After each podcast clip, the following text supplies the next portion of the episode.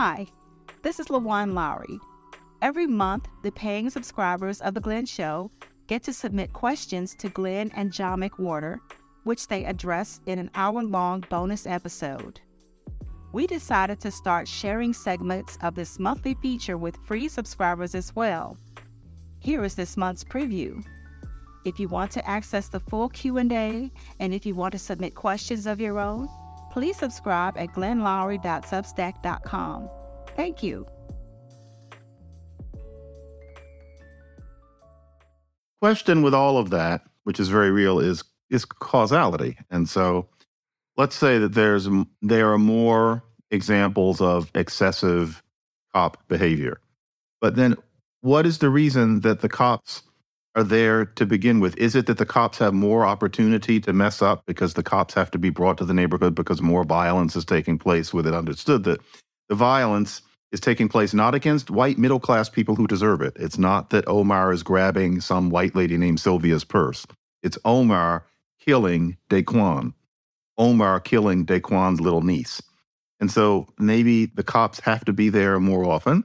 The food desert idea is vastly overplayed for the simple reason that you can find in any state neighborhoods that are depressed and deprived, where whatever you're going to say about what's going on, there are plenty of supermarkets there.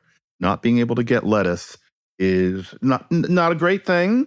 You know, it's something we need to talk about, but it's not nearly as common as people say. And when lettuce is well available and for very low prices, you can go buy all the kale you want. Still, you often see some of the same community ills. I've written that editorial about three times if anybody wants to look it up, not lately. But the issue is do all of those things really mean somebody jumping up and down on top of a car? And I, I think that we're almost dehumanizing Black people to think that that's the reason for all of that. The question might be why is he jumping up and down on top of the car? And is it that in his own neighborhood he does that sort of thing as well? And worse, which brings the cops in, which makes it inevitable that some cops aren't going to do the right thing, etc. Why in his own neighborhood is he doing things like jumping up and down on top of cars? And it's because he's seen other people jumping up and down on top of cars. That can be as powerful an impact as whether or not he can get a job. And in his community, he can get a job. And we know that because in his community, tens of thousands of people have jobs, including in many communities like that, people working in the supermarkets, which are very much there. It's not hard to get a job at the supermarket. You just might not want one. And the reason you don't want one is not because there's something wrong with you as a black person. It's because in communities like that, often an idea settles in that to work a low level job is chump change. And what that's code for is that a boy might sell drugs on the side as a way of making more money than he would make working for McDonald's or Burger King. And if you don't believe me, then go into ethnographies where you see teenagers making fun of their peers for working at Burger King and McDonald's. The idea being that you don't want to do that because you're supposed to do something on the flip side of the law because that's what you do to be a real person in our neighborhood. So, at the very least, these explanations, with all due respect to Alden Loury, are much more complicated than maps like that. The issue is what the directions of causality are, and they're not always what we want to hear. Yeah, well, uh, so I'm a card carrying uh, fellow of the Econometric Society, and I had better therefore say this. and that this is, you're damn right, the issue is causality. Let's set my son's arguments to the side and just talk about the general question. Uh, you got a confluence of a lot of different things. Overlaying maps doesn't prove anything.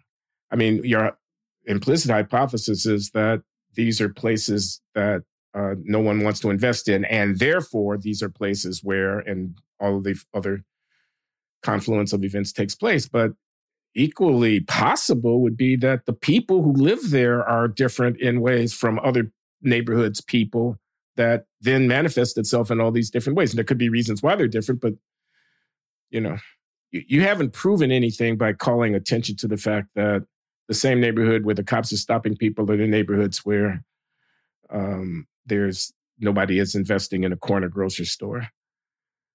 Um, but uh,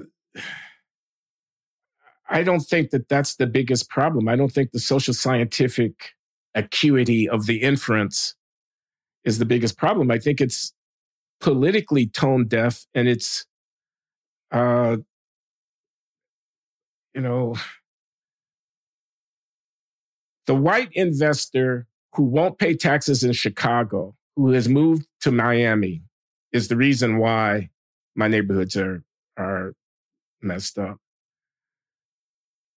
We're going to tax them more.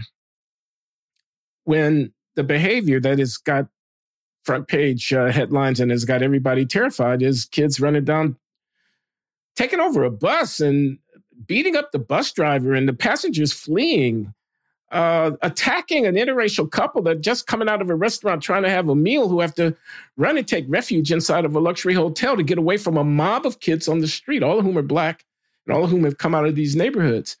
Uh, uh, one guy was dragged out of his car. His wife was uh, Latino, Hispanic, uh, given the accent, was crying to the camera that she didn't know how her husband was. He had been taken to the hospital. He dragged out of his vehicle and beaten.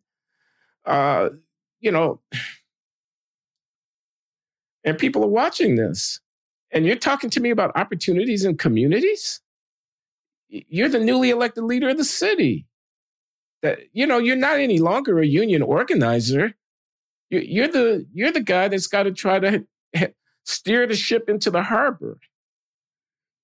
So I, I thought the um, the comment was in, in artful in that way, and and I think my son's uh, uh, posture uh, doesn't have a, a, kind of political bottom line to it. I, am not sure who he's talking to. You know what? the people who agree down- with him are already voting Democratic. You're going to get Ken Griffin to bring his hedge fund back to Chicago from Miami. That that would actually help you.